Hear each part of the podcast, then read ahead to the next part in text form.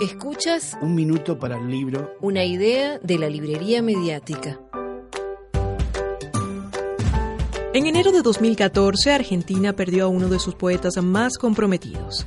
Juan Gelman falleció a los 83 años de edad en la Ciudad de México. Les regalamos uno de sus textos más leídos por el propio poeta en compañía del bandoneón de Rodolfo Mederos en el marco de recitales de la Televisión Pública Argentina. Juan Gelman, de palabra.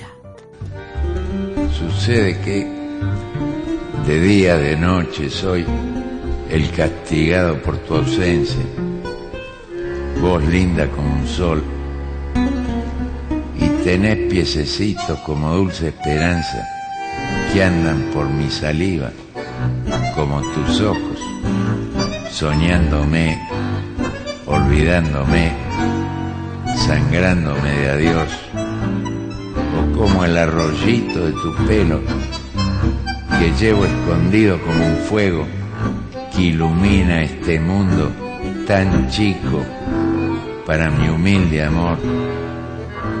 Oigo la vida en vos, soleada, florida, caminito que ardés como clavel del cielo, callejón donde amuro la pena y subís, nido suavísimo, o valor, o chamullo, misterio que me reúne el corazón.